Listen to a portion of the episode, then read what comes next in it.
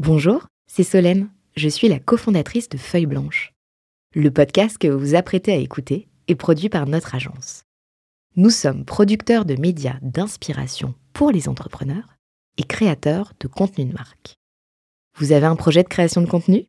N'hésitez pas à nous joindre sur un café at feuilleblanche.com. En attendant, bonne écoute 40 nuances de Next.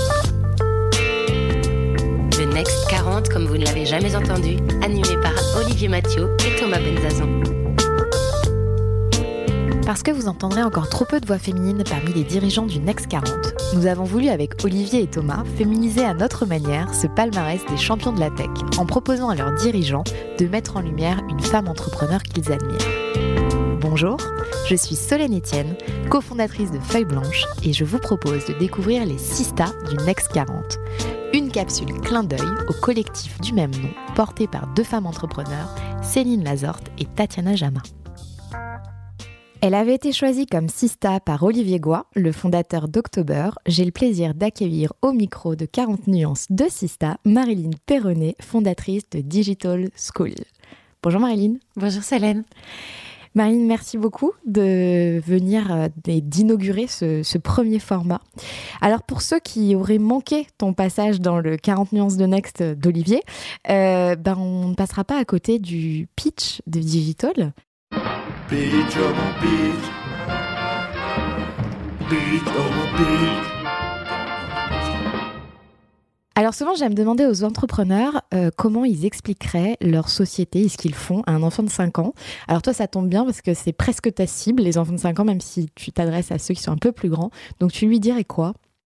Alors écoute, nous on s'adresse aux enfants effectivement dès 5 ans, jusqu'à les grands enfants jusqu'à 17 ans et parfois même les adultes. Et en fait, euh, Digital, c'est l'école nomade de la tech. L'école nomade de la tech, qu'est-ce que c'est? C'est que on, a créé euh, ce rêve euh, fou que j'avais depuis de longues années, en me disant mais comment on va apprendre aux enfants la tech sans écran? Et pourquoi sans écran? C'est que je reste persuadée aujourd'hui qu'on peut leur apprendre les bases de l'algorithme, de la programmation, de ce qu'est une intelligence artificielle, en conservant leur esprit critique. Euh, et c'est ainsi qu'on a créé Digital euh, il y a trois ans en partant d'une feuille blanche euh, et en se mettant ce, moulin avant, comme je dirais, en tête, de former les enfants dans les écoles. Alors tu parles d'un rêve, est-ce que tu peux nous en dire un peu plus? D'où ça t'est venu cette idée et cette envie de, devenir entrepreneur? Alors, il est vrai que j'ai des parents qui ont été évidemment entrepreneurs. Alors, est-ce que c'est dans les gènes? J'en sais rien. J'avais un papa qui programmait des robots qui allaient sous terre pour euh, limiter euh, l'action humaine dans des endroits qui sont quand même pas très sympas, notamment dans le nord. Donc il avait créé des bras en fait de robots qui creusaient à la place des mineurs. Euh, donc est-ce que c'est environnemental? J'ai grandi évidemment avec un père qui commençait à programmer des lignes de code, qui m'a offert ma première Atari, je crois que j'avais 4 ans. tu sais qu'on changeait sur cette télé que moi j'ai connue dans les années, je ne dirais pas les années, mais où on changeait les trois boutons avec un bâton de ski parce qu'avec ma soeur on voulait pas se lever.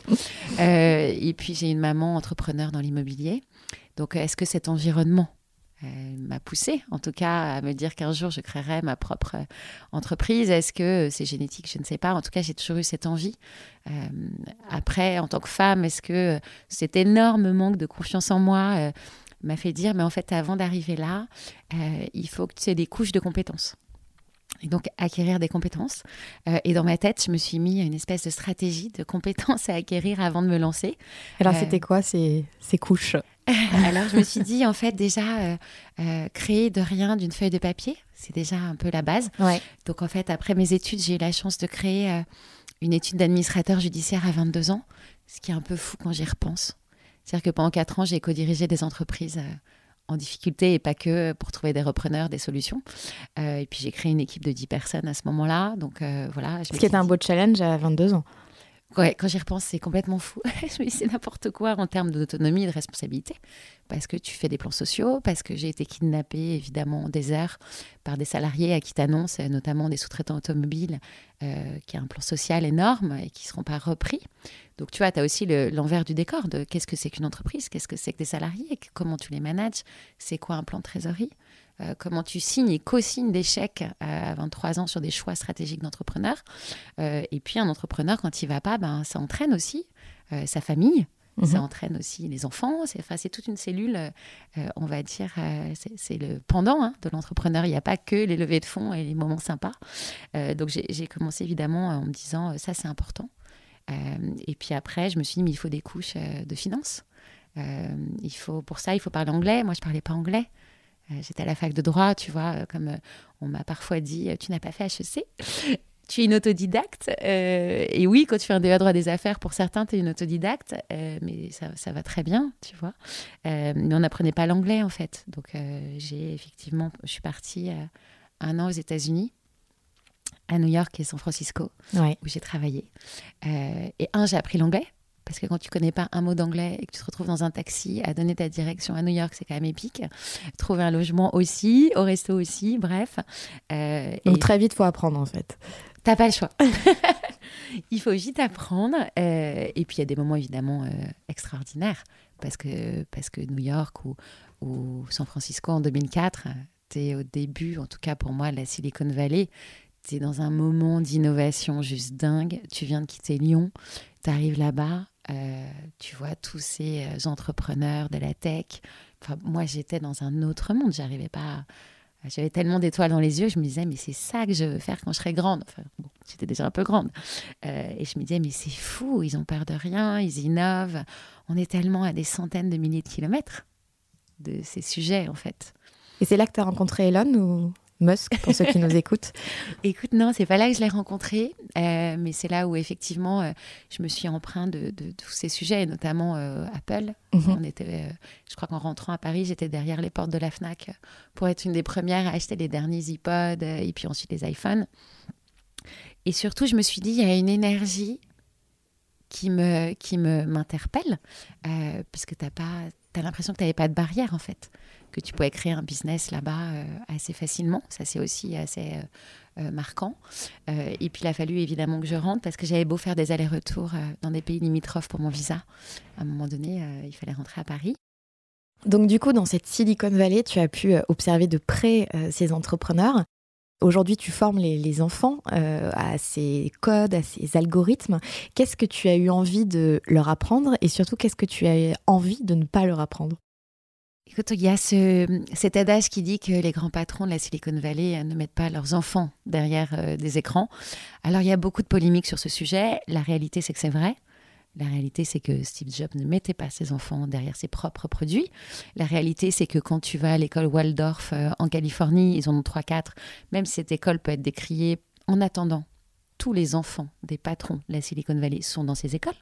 Que tu prennes les écoles Montessori, ils n'ont pas d'écran. C'est-à-dire que quand tu vois la Waldorf euh, à San Francisco, jusqu'à 15 ans, les enfants ne touchent pas un ordinateur, n'ont pas de téléphone. C'est-à-dire que le matin, ils ont des cours fondamentaux. Donc j'en ai gardé évidemment euh, ce qui est essentiel, hein, les mathématiques, l'anglais pour le coup. Et l'après-midi, euh, ils récitent leur poésie sous le chêne, ils cultivent le potager, ils font la méditation. C'est-à-dire que tu es dans un environnement où tout l'esprit critique, la concentration est l'essence même de l'éducation. Et c'est effectivement ce qui m'a énormément inspiré pour Digital. C'est de dire, même si j'ai un côté qui sublime la tech, euh, j'en ai conscience, mais je connais aussi le dark web, je connais aussi les travers hein, du, de la technologie. Euh, et comment tu fais pour les connaître? Tu les connais si tu as eu cette capacité de concentration, cette capacité de conserver ton esprit critique mhm. et donc ta confiance en toi. Et c'est effectivement ces sujets-là où moi j'ai appris beaucoup, euh, notamment de ces entrepreneurs, qui sont à la fois capables de te pousser de l'endorphine aussi euh, sur les réseaux sociaux, les likes, les pouces, les partages. Euh, et en même temps, quand tu regardes derrière les écrans de fumée, ils t'expliquent bien que leurs propres enfants sont préservés tout ça. Tout à fait. Et d'ailleurs, selon toi, comment on travaille l'esprit critique des enfants? Alors ça, c'est euh, le sujet que, je préfère, parce qu'on peut parler de la philosophie, mhm. euh, cette philosophie adaptée au numérique ou, à la technologie. À mon sens, euh, c'est une matière qu'on devrait apprendre dès la maternelle, et, nous-mêmes, parents, hein, tout simplement. c'est effectivement comment est-ce que demain, ta petite qui rentre en maternelle, au primaire, elle gardera, quand elle aura son premier rapport, à un ordinateur, à un téléphone, à TikTok, euh, à se dire toujours, je le fais en pleine conscience. Donc c'est quoi le faire en pleine conscience? C'est quoi expliquer à ta fille qui va être sur TikTok que non, tu ne vas pas lui interdire, parce que tu ne peux pas interdire, mais comment derrière sa sécurité, sa data, son profil, comment elle se préserve, comment elle réagit si elle a un message un peu étonnant d'un inconnu. Euh, voilà, c'est vraiment comment on les accompagne sur ces sujets à la fois d'esprit critique et de se dire demain je poste une photo, je le fais en pleine conscience, même si je sais que derrière, tu as un enjeu de data, tu as un enjeu de visibilité, tu as un enjeu d'écologie digitale également, mais on pourra en reparler. Euh, et, c'est comme ça, c'est pas juste qu'il soit, entre guillemets, j'aime pas ce mot, mais passif ou euh, consommateur. Euh, c'est à la fois, je, je connais la tech, je sais qu'il y a un algorithme, je sais qu'il y a des marques derrière qui payent des millions et des millions et des millions, même pour être référencé sur Google quand je fais une recherche. Est-ce que ce qu'il y a dans Wikipédia pour faire mes devoirs, c'est vrai ou c'est pas vrai? Finalement, c'est d'une certaine manière, on, éduque leur naïveté. Oui, alors, euh, parce que, mais même nous adultes? Tout à fait. Je dirais. Euh, qui aujourd'hui euh, est capable de prendre du recul sur une publicité en sachant qu'elle va être pushée cette fois parce que c'est la neuroscience business et qu'au bout de la septième fois, tu vas l'intégrer et bah tiens, bizarrement, la bannière, tu vas cliquer, tu vas acheter. Et alors, Digital, tu interviens dans les, dans les écoles. comment ça s'est passé? Parce qu'on imagine que c'est pas forcément euh, évident de pouvoir proposer à l'école euh, publique des formations qui sortent un peu de, l'ordinaire, bien que ce soit, soit obligatoire aujourd'hui, il me semble, d'être formé euh, à ces sujets-là. comment tu t'y es prise? Alors écoute, je crois que c'était à la fois beaucoup d'inconscience. mélangée à une telle conviction que j'en ai oublié que c'était pas possible. Donc en fait, au départ, effectivement, comme tu le rappelles très bien, dans les programmes de l'éducation nationale, dans les mathématiques. Hein. en plus, ça tombe bien parce qu'on n'est pas hyper bon, il paraît, dans les derniers classements. Euh, tu as 30 heures sur 160 qui doivent être euh, dispensées sur ces sujets d'algorithmie. Sans écran même, hein, d'accord? Donc, euh, programmation, déplacement dans l'espace, code, etc. Et puis, je me suis dit, mais en fait, les enseignants, ils ne seront pas formés. Faute de temps, faute de budget. Parce que quand tu es enseignante en primaire, à quel moment tu lâches ta classe de 30 petits choux pour aller te former, en fait. C'est pas possible. Euh, et je me suis dit, mais bon sang, mais c'est bien sûr, on va aller dans les écoles, euh, et notamment les écoles publiques, parce que tu as l'inclusion, quel que soit ton milieu social. Tu es dans l'école, et que tu sois une fille ou un garçon, tu es dans l'école. Ça, on y reviendra. Euh, et effectivement, j'ai démarré d'abord avec une école qui m'a fait confiance, avec d'abord cinq élèves, euh, et puis euh, cinq élèves, et puis après ça a été une classe, et puis après ça a été deux classes, et puis ça a été une deuxième école, et puis aujourd'hui on en a à peu près 30. Euh, donc effectivement, d'abord on a dû démarrer dans des écoles privées, hors contrat, qui m'ont d'abord fait confiance, mais quand je dis ça, en fait, j'étais toute seule. Hein, Il fallait que tu fasses ton MVP. Ouais, que je fasse mon MVP. Et puis, de te dire qu'aujourd'hui, tu es dans un pays, tu pas aux États-Unis, tu n'es pas en Asie, euh, tu es en France avec ses super bons côtés, parce qu'on adore notre pays, et puis des côtés aussi où, comme ils disent, le mammouth, euh, il bouge pas si facilement, c'est pas un guépard non plus. Donc comment tu arrives à leur dire, euh, c'est important de former les enfants à l'algorithmie, c'est obligatoire, on vous propose une solution, il faut s'accrocher en fait. Je crois que j'ai eu des gros moments de doute, des nuits blanches où je me suis dit, mais en fait, est-ce que, est-ce que on va y arriver Est-ce que je vais y arriver? Et puis, euh, et puis au fur et à mesure, euh, ils nous ont fait confiance. On a un sujet d'école publique qui est compliqué, parce qu'effectivement aujourd'hui, les écoles publiques n'ont pas de budget. Quand je dis pas de budget, il faut savoir que le budget d'une enseignante pour sa classe à l'année, c'est 45 euros. D'accord? Donc, et on est à Paris. Quand tu vas, par exemple, sur des sujets comme la Courneuve, euh, pour avoir des enseignants là-bas, leur coopérative, c'est 10 euros par an, et c'est pas par enfant. D'accord? Donc il faut revenir à des choses euh, simple. Oui. Et du coup, ton business model, comment tu pourrais nous l'expliquer? Alors en fait, le business model, on a effectivement, en plus, euh, on a eu cette période de, confinement, hein, mmh. de Covid. Nous, on était sur des ateliers présentiels en classe. D'accord? Donc quand tout s'est fermé, on s'est dit, mais comment est-ce qu'on va continuer à former les enfants? Et c'est devenu de plus en plus pour nous essentiel, hein, c'est un enjeu sociétal, euh, parce que euh, qui dit confinement dit usage au numérique, dit tablette, euh, l'idée c'est pas de les interdire, mais c'est de continuer à les accompagner en fait, mhm. parce que sinon tu vas être sur un sujet où tu auras de plus en plus d'usage, mais sans que les parents nous en aient le temps ou la culture pour le faire. Tout à fait. Donc en fait, là où parler anglais il y a 20 ans était essentiel, si aujourd'hui tu ne peux pas inculquer à tes enfants cet accompagnement numérique, pour moi c'est une génération entière pour qui ça va être compliqué. Oui. Euh, D'autant plus que pendant le confinement, ils ont été encore plus exposés aux écrans.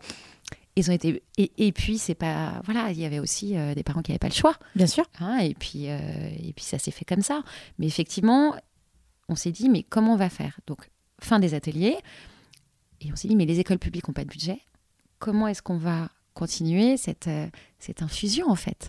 Et on s'est lancé sur la création de cahiers donc en fait on s'est dit les cahiers ils ont un budget qui est 30 euros euh, par classe euh, voilà, par an et, et par enfant. On s'est dit, un cahier, ça rentre à l'école. Donc d'ailleurs, je suis contente, euh, je vous en ai apporté un exemplaire qui sort de notre imprimeur français d'ailleurs. Euh, Qui est canon, d'ailleurs. Merci. Et on J'aimerais bien être un nouveau CP.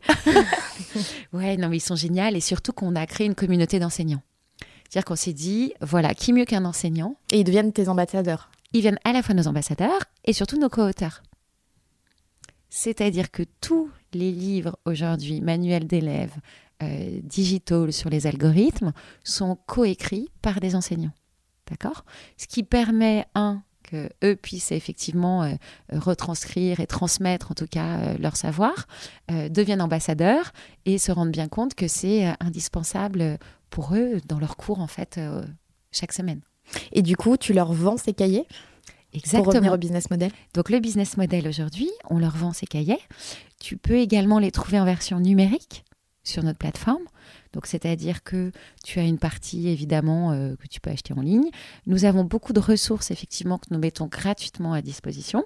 Donc là, le business model n'est pas un business model entre guillemets bankable, mais on est sur un sujet nous de conquête. hein. C'est-à-dire qu'on est quand même une start-up. On s'est créé d'une feuille blanche il y a trois ans. J'étais seule en disant il faut avancer et éduquer les enfants aux algorithmes, à l'esprit critique. Euh, donc le business model, effectivement, c'était d'abord les ateliers, puis aujourd'hui les cahiers, puis euh, pouvoir donner et partager des ressources pour se faire connaître, parce que tu, on vend pas entre guillemets de la semoule, c'est pas un produit qui est connu. Euh, on est aussi sur un sujet de, de market fit à affiner avec les enseignants. Donc tu as quand même toujours l'impression que tu pivotes toujours un peu, euh, en repartant plus ou moins d'une feuille blanche, euh, avec cet objectif de toujours t'adapter à tes clients en fait. Oui, parce que 30 euros par classe, euh, il faut en vendre beaucoup, qu'il y ait beaucoup de classes. du coup, vous avez aussi des, des ateliers euh, hors temps scolaire, peut-être, sur lesquels vous, Oui. vous misez? Effectivement, on a effectivement tout ce sujet, à la fois, faut en vendre euh, beaucoup.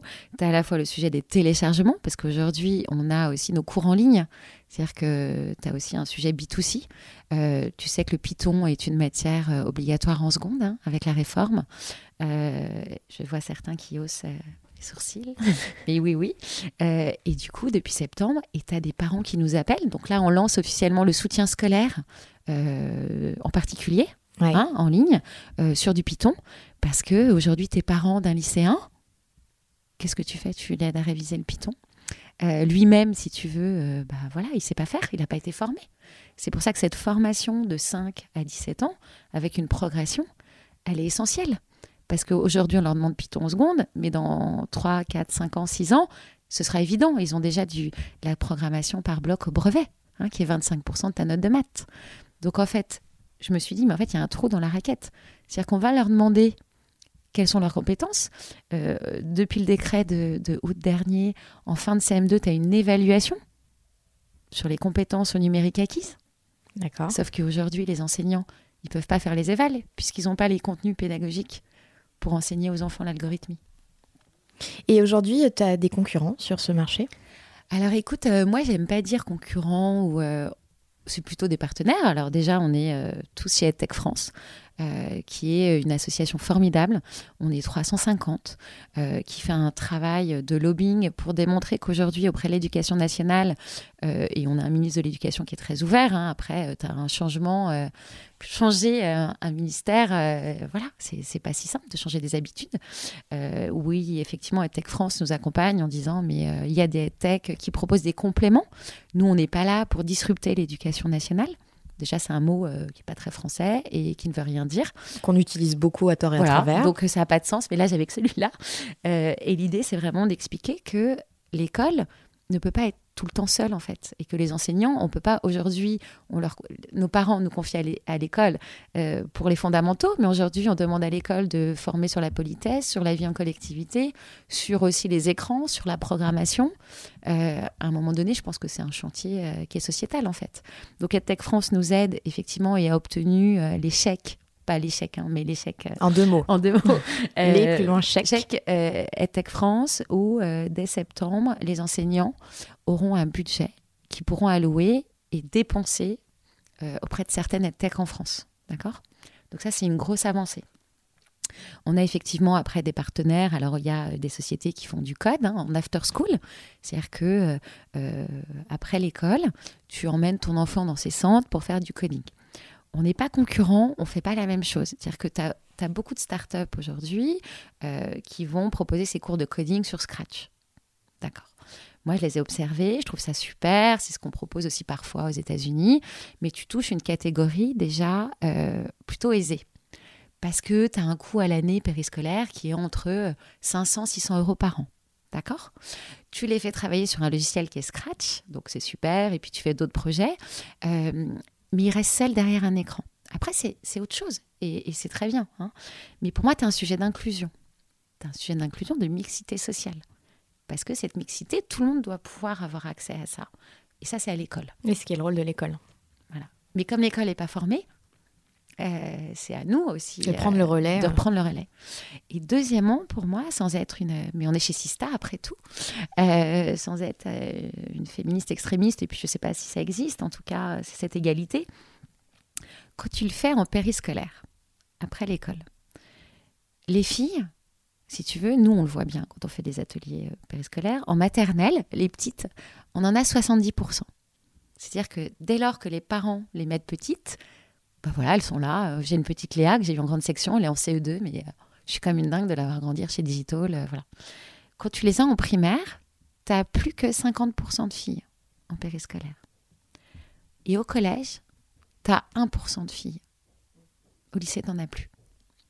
Donc, si tu veux, quand tu vois juste cette statistique qui est très pragmatique, tu te poses des questions. Bien sûr. Donc, tu te dis, OK, ça veut dire quoi? Ça veut dire que si tu le proposes en périscolaire sur une activité de programmation exclusive de robotique, tu n'es pas dans un réflexe féminin parce qu'elle ne s'y retrouve pas. Tu leur envoies le modèle des geeks. Ah, j'ai rien les geeks parce que j'en ai plein. Mais si tu veux, dans leur esprit d'adolescente où tu te construis avec le regard des autres, tu es sur un sujet qui ne te concerne pas. C'est-à-dire que tu es sur le sujet euh, des garçons euh, qui passent leur temps derrière un ordi, qui mangent des pizzas. Euh, non, mais le, stéréotype qui leur vient des séries américaines, en fait. Donc, elle relaie. Ça leur parle pas.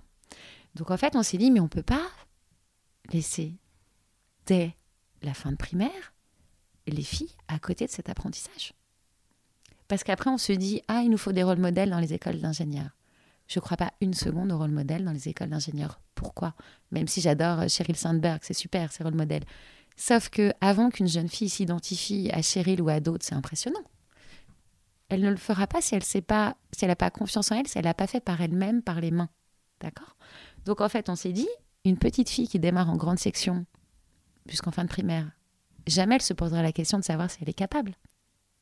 Et il y a de, de grandes chances qu'elle continue après. Et oui puisqu'en fait, elle se met pas de frein, puisqu'elle le fait depuis qu'elle est petite. Alors Marine, si tu devais retenir euh, les trois plus grands défis que tu as dû euh, surmonter, euh, ou qui te restent à surmonter avec Digital Waouh, je crois qu'il y, en a plus que trois, mais on va, on va faire trois. c'est des défis déjà évidemment du quotidien, donc déjà sur la création, de démarrer seule avec cette idée et te dire le plus gros défi, c'est de démarrer, trouver les premiers clients. donc ça, c'était un défi énorme. Le deuxième défi, ça a été ensuite de cranter tous les jours, euh, de n'être jamais dans ta zone de confort. Il n'y a pas un matin où je suis dans une zone de confort chez Digital. Parce qu'aujourd'hui, on a une quarantaine d'écoles, on passe en mode plateforme. J'ai levé des fonds, donc j'ai des investisseurs euh, formidables qui, euh, pendant le confinement, on, a closé. C'est-à-dire qu'ils ne se sont même pas posé la question de se dire, mais non, on ne fait plus. Mm. C'est-à-dire que, un, levée de fonds, deux, recrutement d'équipes Tu peux parler du montant de ta levée? Écoute, ouais, on a levé un million d'euros. Euh, donc, euh, euh, moi, j'avais démarré Digital avec bah, ma feuille blanche, mon stylo que j'avais volé avant de partir, et puis, et puis 1000 euros de capital. parce que je m'étais mis en tête que je devais me prouver que j'étais entrepreneur et qu'un entrepreneur, bah, il n'a pas besoin d'argent au départ pour démarrer son modèle, trouver des clients et facturer. La folle. Mais ceci dit, voilà, j'ai pendant, j'ai démarré avec 1000 euros et pendant trois ans, ces 1000 euros ont suffi justement, euh, grâce au business model, à euh, recruter, avoir des intervenants, être dans 40 écoles, etc.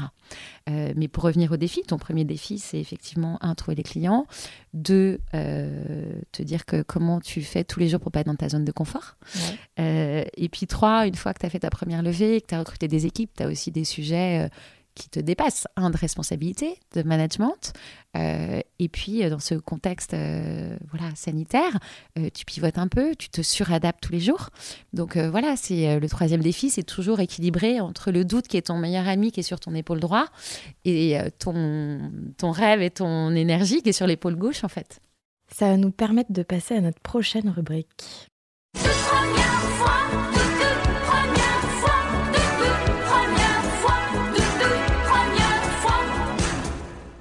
Ça donne envie de chanter.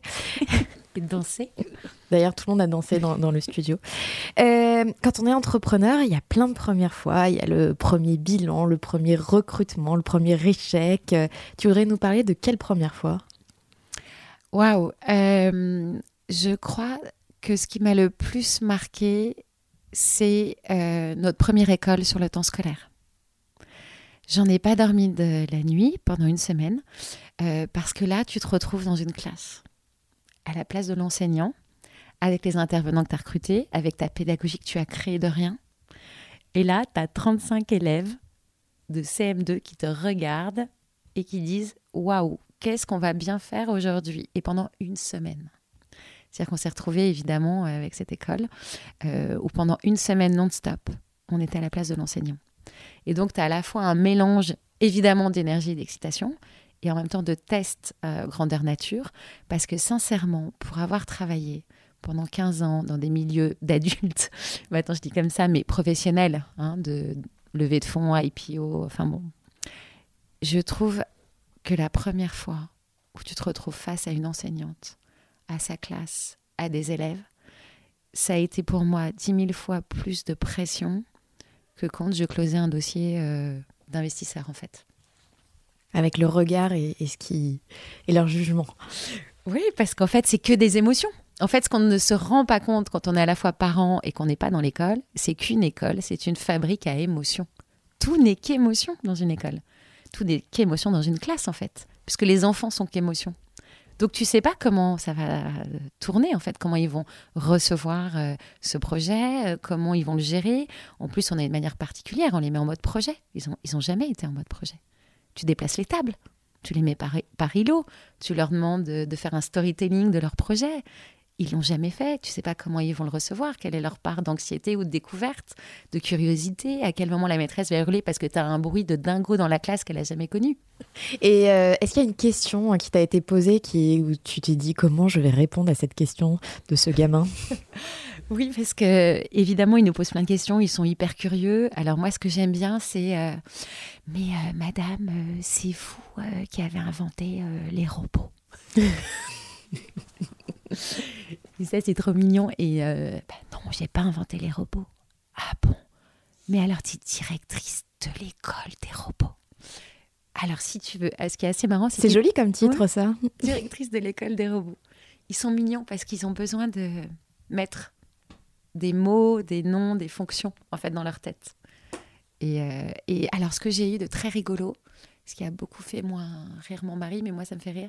Il y a trois semaines, il y a un enfant en classe de CM2 euh, où on faisait évidemment un petit projet sur Mars. Et puis ma passion dévorante pour Hélène, euh, j'ai pas pu m'empêcher de leur parler de, de Mars, etc. Et il y en a un qui m'a dit Mais madame, c'est votre mari? Elon Musk. Alors j'ai dit Non, non, non. Mais voilà, voilà ça c'était rigolo, leur petite réflexion d'enfant. Des projets de boîte, on peut en avoir euh, plein. Est-ce qu'il euh, y en a eu avant euh, Digital que tu as mis finalement à la poubelle? Écoute, il y en a eu, mais tellement. je ne saurais pas par lequel commencer. Écoute, rapidement, le premier que j'ai eu quand je suis arrivée la première fois à New York avec une copine, j'avais 18 ans, on prend l'avion, j'arrive à New York et je me dis, mais en fait, ici, il faut monter une franchise petit bateau voilà, je sais pas, j'avais une lubie. Euh, effectivement, bon, je l'ai pas fait. euh, et ils ont, ils l'ont créé, ça a cartonné. Euh, et puis surtout, j'ai créé une première start-up en 2010 euh, où j'étais convaincue que le bio était un marché en devenir. Et en 2010, tu avais très très peu de magasins bio. Le peu que tu avais, franchement, fallait être soit dans une secte, soit hyper courageuse pour y aller si t'étais pas livide. Et je me suis dit, il faut créer un concept du Colette du bio. C'est-à-dire que le bio soit à la fois euh, beau, parce qu'il n'y a pas de raison, bon évidemment, et locavore. Donc, euh, et en 2010, je me lance, en plus de mon job euh, chez Paprec, qui est enceinte de Matisse, et je crée la volupté. Donc, euh, je, je- Joli nom, Joli nom. Je trouvais que ça avait du sens qui donnait envie déjà d'y aller. déjà. Euh, et, et je trouve un premier prestataire euh, développeur, en fait, à l'époque, qui me crée ma, ma plateforme e-commerce. Et je source partout en France euh, les premiers vins en conversion bio, donc euh, notamment euh, la Madrague, qui n'était pas du tout connue à la Croix-Valmer. Je source le fabricant d'huile d'olive qui en fait 50 par an bio. Et puis, je les appelle, je leur demande l'exclusivité de distribution sur la plateforme. Et la nuit, bah, je fais les paquets, j'envoie les colis, n'importe quoi. Et ça, fonctionne. Et puis, je réalise qu'en fait, une start-up, c'est du full-time. Deux, à un moment donné, tu peux pas continuer tout seul. Mm. Parce que derrière, tu as aussi des enjeux, évidemment, euh, de marketing, de commercial, etc. Euh, et puis, pour le coup, je crois que c'était un peu trop en avance. Et donc, tu as décidé euh, de pas poursuivre cette aventure? J'ai décidé de pas poursuivre parce que je pouvais pas continuer en plus ce rythme. hein, à un moment donné, euh, En plus, tu allais être maman. Oh, voilà, donc quand Mathis est né entre deux biberons, euh, continuer à faire les cartons, c'était super. Mais je me suis dit, non, mais ça, c'est pas possible, il faut le faire vraiment correctement. Et puis, j'ai senti que, un, le marché n'était pas encore prêt. Euh, et effectivement, 2010, 2011, 2012, aujourd'hui, on trouve ça hyper euh, cool et normal, euh, mais c'est très vampirisé également par la grande distrib. Et quand tu vois que des enseignes, que je ne citerai pas, ont été rachetées, voilà, c'était pas le bon moment. S'inspirer. Respirer. Alors, je crois que nos éditeurs auront remarqué que tu es une femme qui déborde d'énergie, qui a plein d'idées. Euh, quels sont tes secrets pour te ressourcer? Alors, euh, étonnamment, j'en ai pas. Je crois que quand je sens en revanche que ça, ça fuse trop euh, dans mon esprit et qu'il faut que je me repose, déjà mes enfants m'aident beaucoup. Parce qu'en fait, quand tu te remets dans un rythme avec tes enfants, euh, déjà tu as la tête euh, ailleurs. Euh, et puis ça te remet sur les fondamentaux, en fait. Des joies simples, hein, un fou rire. Juste les fous rires de mes enfants et leurs bêtises suffit à m'apaiser.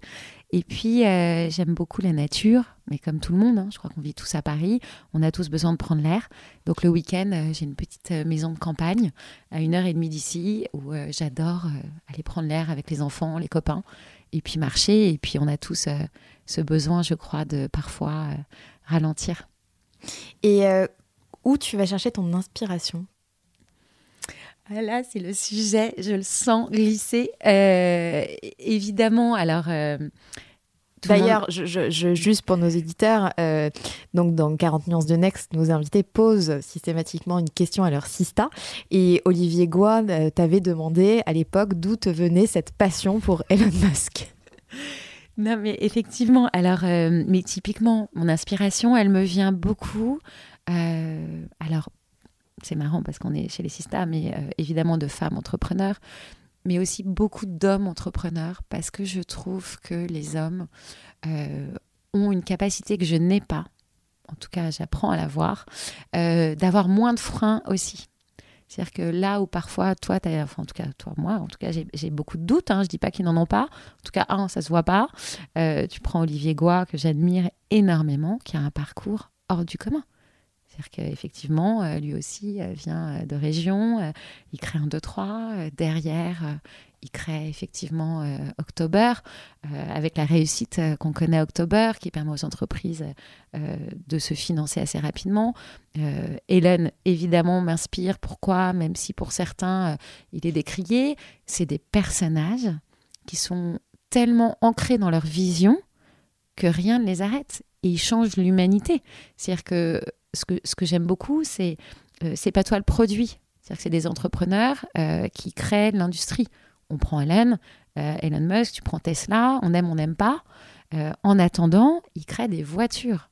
T'as Zuckerberg qui, lui, va créer de la data à notre détriment. C'est-à-dire que je fais vraiment l'indistinction dans la tech et de ces entrepreneurs entre ceux qui ont une activité capitalistique euh, et qui produisent quelque chose d'utile pour l'humanité. Après, tu achètes une Tesla ou non. Euh, son sujet sur SpaceX, il est quand même extraordinaire. C'est-à-dire que tu as une entreprise privée qui, à qui la NASA sous-traite ses envois. Non, mais tu te serais jamais dit que c'était possible il y a 10 ans. Et qu'est-ce qu'il a fait, Elon, pour en arriver là? Il n'a pas mis une équipe de commerciaux, de 50 commerciaux. Non, il est reparti de la base. Qui est son client? Qu'est-ce qu'il veut? Comment s'adapte à lui? Comment on lui crée un produit dont il est content. Et en fait, que ce soit sur SpaceX ou sur Tesla, ou même, on parle d'Olivier, sur les entreprises, ils sont partis uniquement leurs utilisateurs et leurs clients. certaines fois, on, les qualifie, en tout cas Elon Musk, de un peu entrepreneur fou. Euh, dans ton discours, c'est aussi très pragmatique finalement.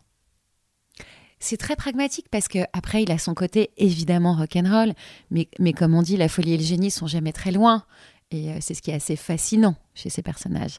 Après, ta folie, elle peut aussi, euh, comment dire, le génie, c'est quand tu te sers de ton intelligence au profit de tout le monde. Ça c'est ça c'est le génie pour moi. Euh, et effectivement, oui, il est rock'n'roll, oui, il y a peut-être deux, trois sujets où euh, il est différent des autres, mais en attendant, c'est pragmatique. Aujourd'hui, euh, quand tu regardes le nombre de véhicules vendus par Tesla en cette fin d'année, il est, je crois que c'est 30 fois ou 100 fois plus fort que des autres vendeurs de véhicules. Mais pourquoi? Parce qu'en fait, à la fois, tu as la technologie, donc on en revient toujours à cette technologie, qu'il a réussi à insuffler dans ses véhicules, qui permettent, il y a eu un essai hier euh, à un propriétaire de Tesla, de rouler pendant 567 km sans toucher le volant. C'est pragmatique, en attendant, c'est là, ça existe, euh, euh, et, je trouve ça hyper intéressant. Et effectivement, on est sur quelque chose qui sort des usines. Et du coup, euh, quand est-ce que Elon devient euh, board member de, euh, Digital? Alors, écoute, dans ma folie à moi, je me suis dit, en fait, aujourd'hui, quand on regarde notre plateforme, on a 5% d'utilisateurs qui sont aux États-Unis. Et en fait, évidemment, le sujet, c'est la France, mais on est en train de les faire traduire. Pourquoi? Parce que je reste convaincue que ce sujet d'acculturer les enfants à la tech est sans écran, c'est-à-dire le Montessori de la tech, hein, ce qu'on a créé chez Digital, euh, ce sujet, il est mais typiquement aussi américain, comme il est africain, comme il est en fait, euh, c'est un enjeu euh, international, mondial. qui aujourd'hui n'a pas envie de former ses enfants de 5 à 12 ans sans écran, en douceur, sur comprendre que Jules César était le premier cryptologue de l'humanité Derrière, il y a une histoire. Comment tu arrives de Jules César à Elon Musk? Hein? Mais, c'est quoi le chemin en fait? C'est quoi les hommes et les femmes qui sont passés par là et qu'est-ce qu'ils ont fait? Donc effectivement, Hélène, euh, je me suis dit, on va le traduire en anglais et puis on l'enverra pour son jeune euh, garçon euh, et on verra. Elon Musk qui conseille Marilyn la nuit, ça donne quoi? Ah, le fou rire. Écoute, c'est là où je me suis dit, je suis vraiment fatiguée quand même à Noël. J'ai quand C'était le soir de Noël? Oui, j'ai rêvé euh, qu'il était en face de moi, qui me conseillait sur Digital. C'était magique, surtout qu'au réveil, je me rappelais plus de rien, de ce qu'il m'avait dit, tout n'importe quoi.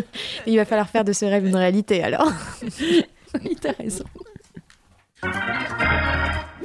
Waouh On prend tous des claques, Marilyn. Quelle a été la plus grosse?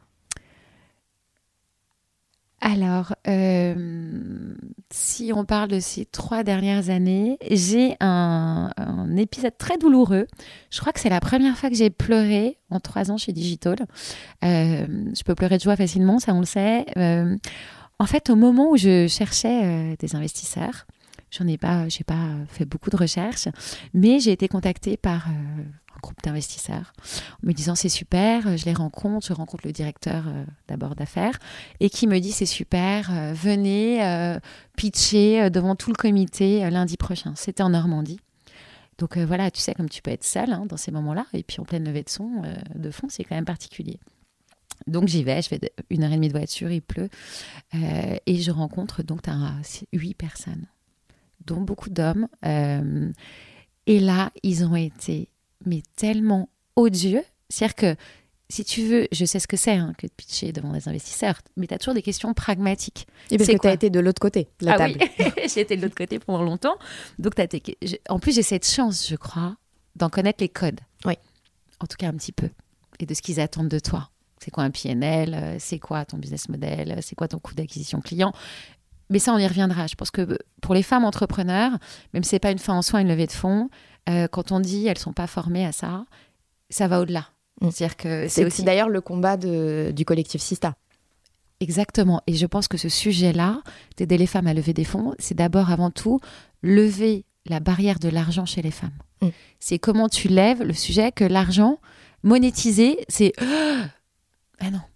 Et en fait, c'est d'abord par là que ça commence. Une fois que tu as compris que l'argent, bah, c'est la liberté, c'est grandir, etc., que tu l'as intégré, utiliser les bons mots et les bons codes aussi, c'est pas euh, péché, entre guillemets, euh, de parler d'argent sur ton projet, en fait. Hein, ça, c'est un autre enjeu. Et donc, j'arrive à ce comité euh, et les questions ne sont pas pragmatiques. C'est-à-dire qu'elles ne sont pas sur c'est quoi le business model, c'est quoi la croissance, c'est quoi ton EBITDA, etc. etc. C'est en gros euh, parce que je suis une femme et que je suis seule et que du coup, il me lamine de manière mais si odieuse que ça ne m'est jamais arrivé quand même en 44 ans alors que j'ai évolué dans un milieu que d'hommes. Et, euh, Et tout ça en 2020.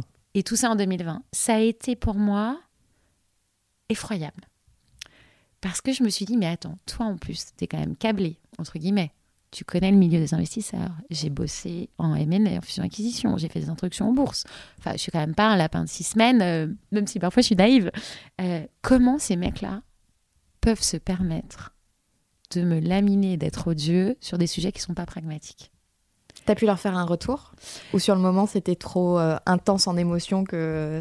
Écoute, sur le moment, en fait, et c'est là où je m'en suis voulu, j'étais tellement touchée, j'étais tellement blessée que j'ai pas eu de répartie, en fait. Parce que ça te touche, c'est ton projet, en plus, tu sais. quand C'est ton bébé. C'est ton bébé. Et en fait, je me suis promis ce jour-là que plus jamais je n'irai, alors ce qui n'avait pas été le cas euh, avec un, deux, trois qui sont des investisseurs, mais parce que, voilà, euh, je ne retournerai plus jamais en rendez-vous investisseur seul. C'est terrible. Mais voilà, demain, si j'ai besoin d'une autre levée, j'irai accompagner. euh, Et c'est un conseil que tu donnerais euh, à des femmes entrepreneurs qui cherchent à lever actuellement oui, parce qu'en fait, c'est même terrible hein, de, le conseiller. Je pense qu'il ne faut pas perdre de vue l'objectif. Si l'objectif, c'est de lever des fonds, de faire venir des investisseurs pour faire grandir son projet, euh, il est essentiel d'en appliquer des codes. Et que ces codes-là, même quand on est armé, être accompagné, c'est essentiel. Du coup, Marilyn, je te propose qu'on passe à une autre section de notre euh, podcast qui est la question flash. Je vais te poser trois questions. L'idée, c'est que tu répondes le plus spontanément possible. Alors, la question qu'on te pose tout le temps et qui t'agace. Comment tu fais pour avoir autant d'énergie? La question qu'on ne te pose jamais, et c'est tant mieux. Euh, Est-ce que tu comptes perdre tes kilos? La question que tu, que tu aimerais pardon, qu'on te pose et que du coup, on va te poser.